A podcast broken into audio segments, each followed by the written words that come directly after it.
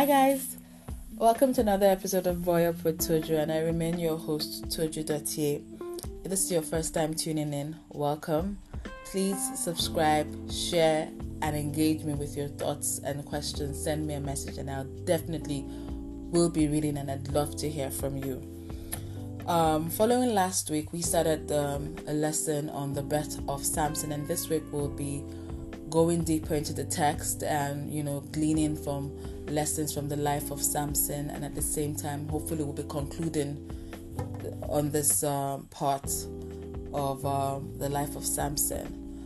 Um, like I said last week, I had already had a, um, a, a plan or a verse I was going to come on and share, but um, some things happened last week, Monday, and when I woke up, God started speaking to me on the story of Samson. That's how I went back to read the story of Samson and we started, and I thought it wise to share my thoughts on my Bible study and meditation moments on Samson.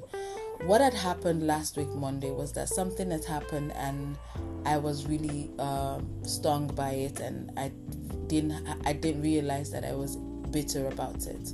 So on Tuesday, when I woke up in the morning, I started thinking about Samson and the text that we're going to read and what God was trying to tell me with this text.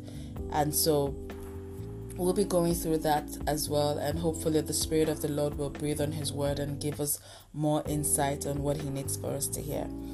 So, we're going to be continuing from Judges 14, and I would continue reading from the Message Translation version. Samson went down to Timnah. There in Timnah, a woman caught his eye, a Philistine girl he came back and told his father and mother, I saw a woman in Timnah, a Philistine girl, get her for me as wife. His parents said to him, Isn't there a woman among the girls in the neighborhood of our people? Do you have to get a wife from the uncircumcised Philistines? But Samson said to his father, Get her for me. She's the one I want. She's the right one. His father and mother had no idea that God was behind this that he was arranging an opportunity against the Philistines. At the time, the Philistines lorded it over Israel. Samson went down to Timnah with his father and mother. When he got to the vineyards of Timnah, a young lion came at him, roaring. The Spirit of God came on him powerfully, and he ripped it open barehanded, like tearing a young goat, but he didn't tell his parents what he had done. And what the what I got from this verse, especially when I had woken up last week Tuesday morning, was that God was saying that the circumstances surrounding Samson's birth were that Samson was consecrated to God for a purpose and for a need. And just like Samson and Manoah and his wife, we are all consecrated we are all consecrated to god. The minute we give our lives to jesus christ we become god's vessel for him to use for his purpose.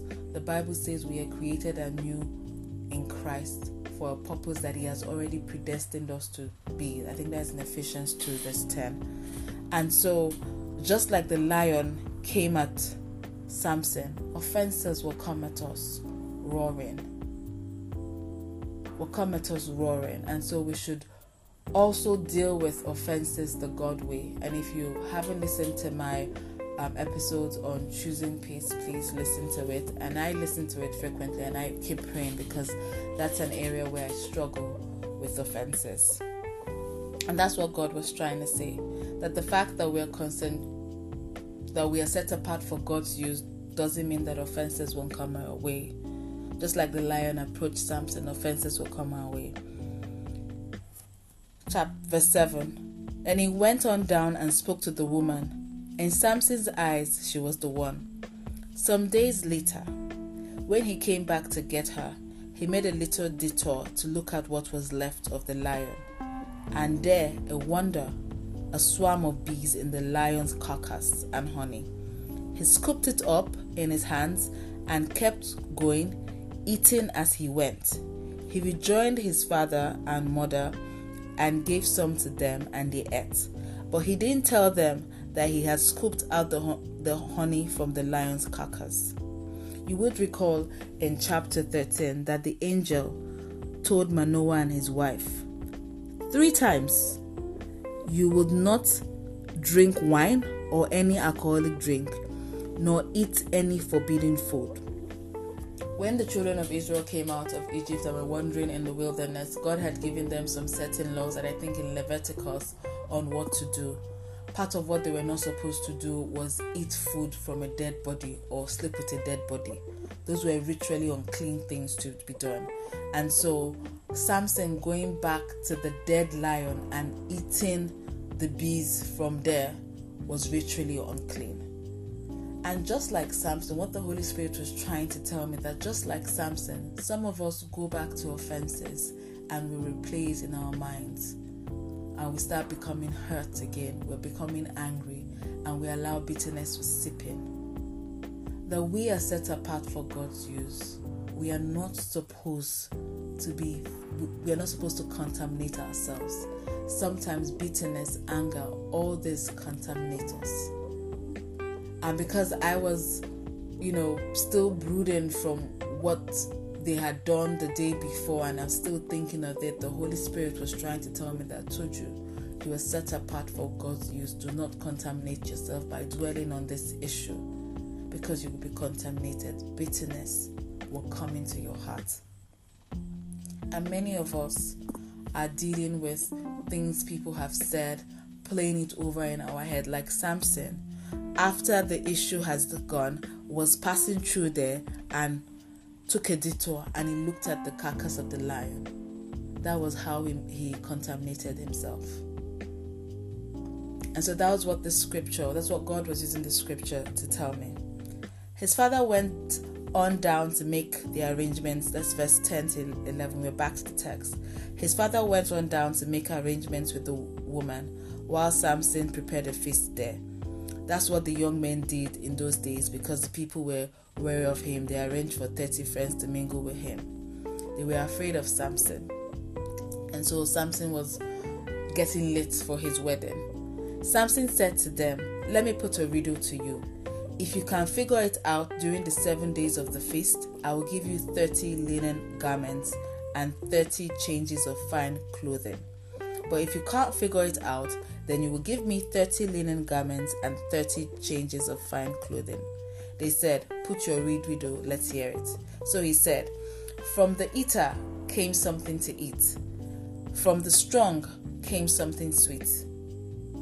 They wouldn't figure they couldn't figure it out. After three days, they were still stumped. On the fourth day, they said to Samson's bride, Warm the answer out of your husband, or we will burn you and your father's household. Have you invited us here to bankrupt us? But Samson's bride turned on tears, saying to him, You hate me, you don't love me, you've told a riddle to my people, and you won't even tell me the answer. And I, this was really funny to me because I realized that I don't believe that Samson's wife knew how Samson loved her. She was more afraid of what the people would do to her and her family as opposed to what Samson could do.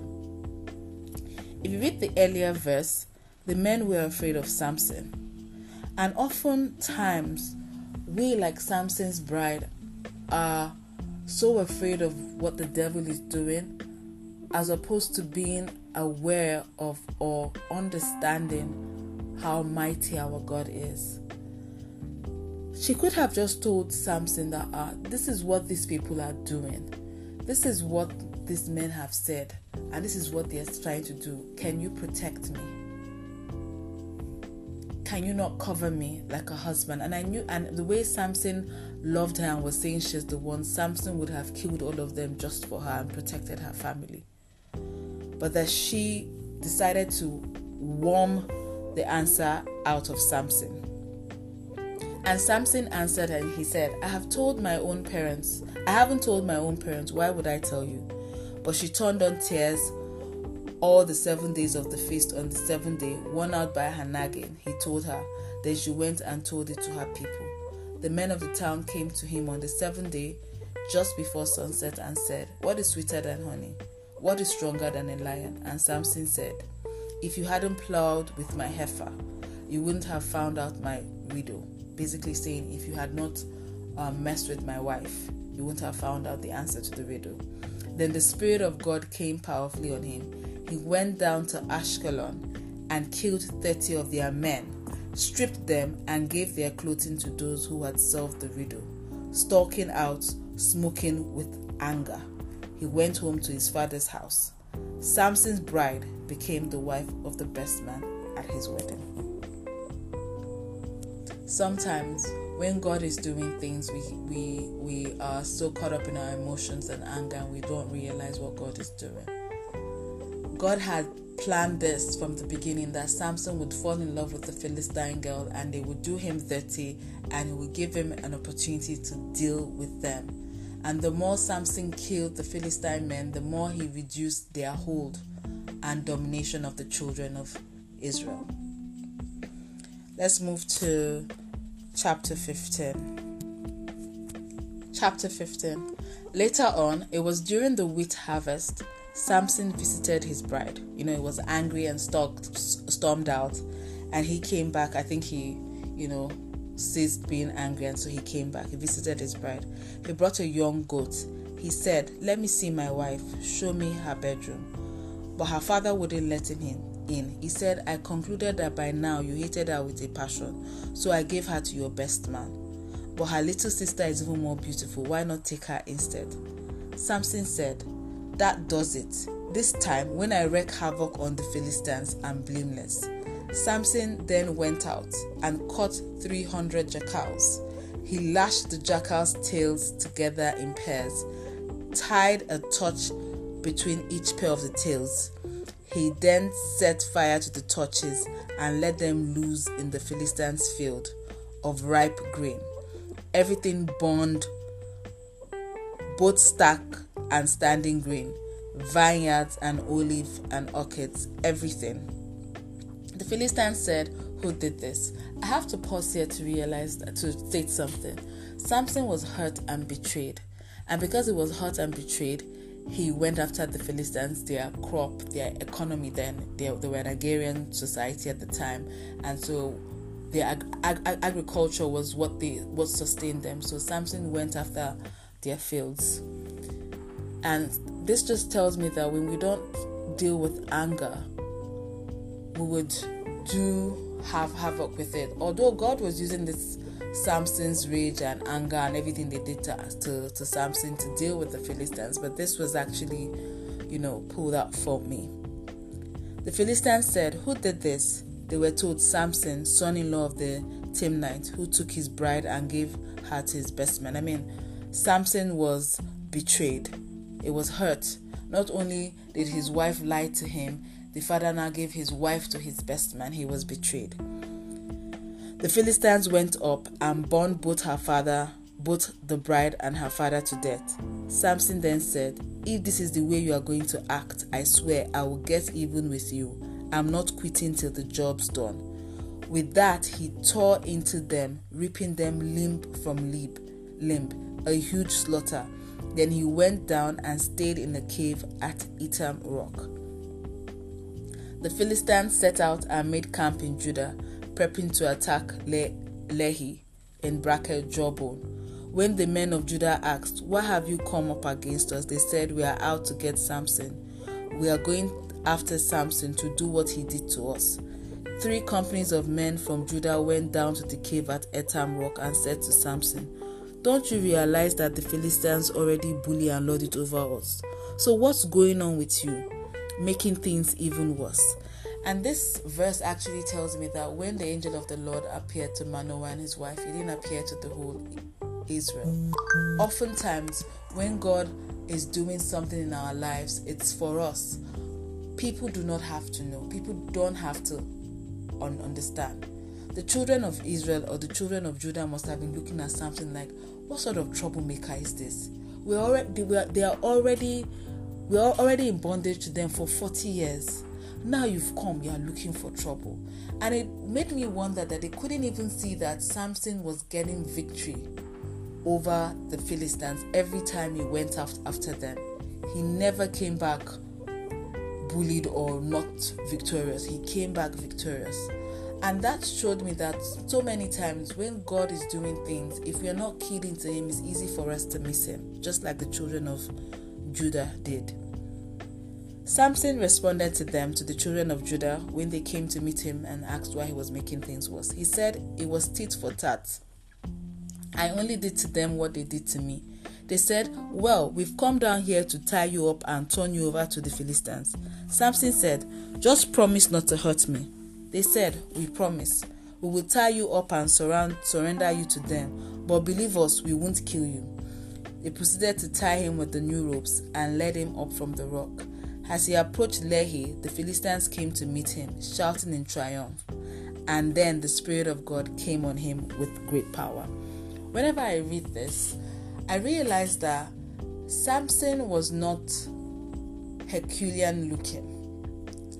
And when I say that, I mean that he didn't have muscles. I'm sure he must have been a small, slender guy. And um, for them to be rejoicing, you know, I'm sure they underestimated him.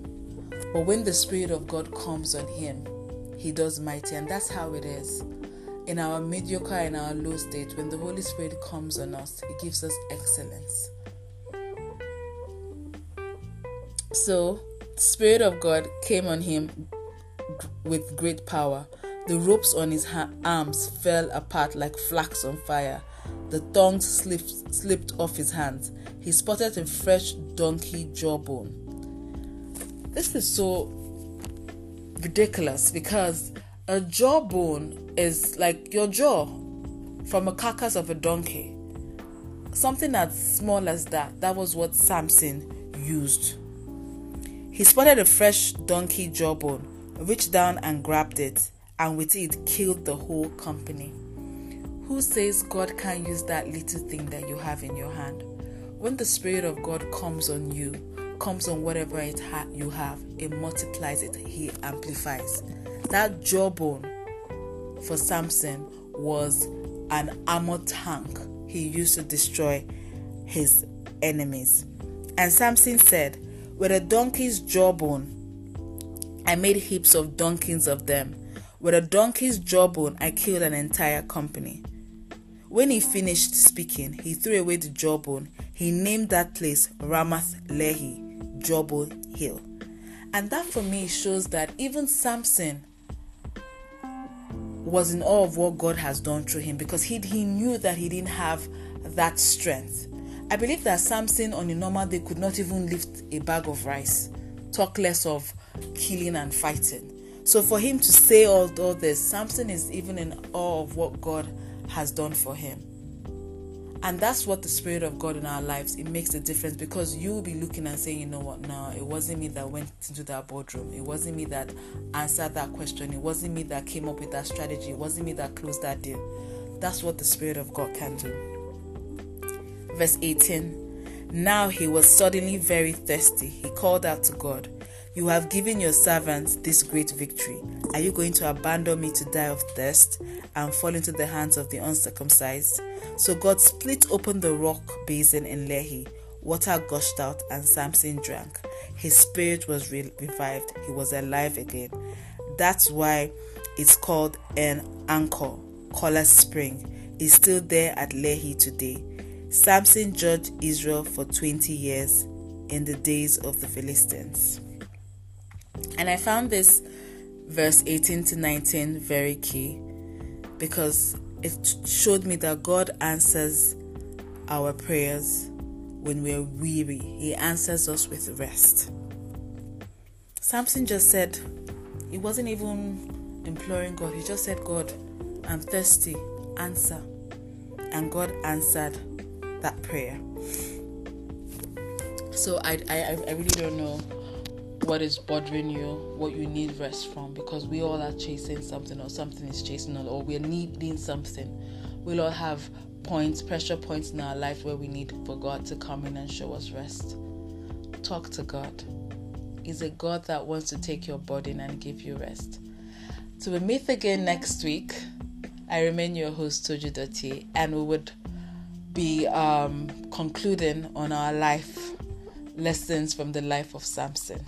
Bye for now.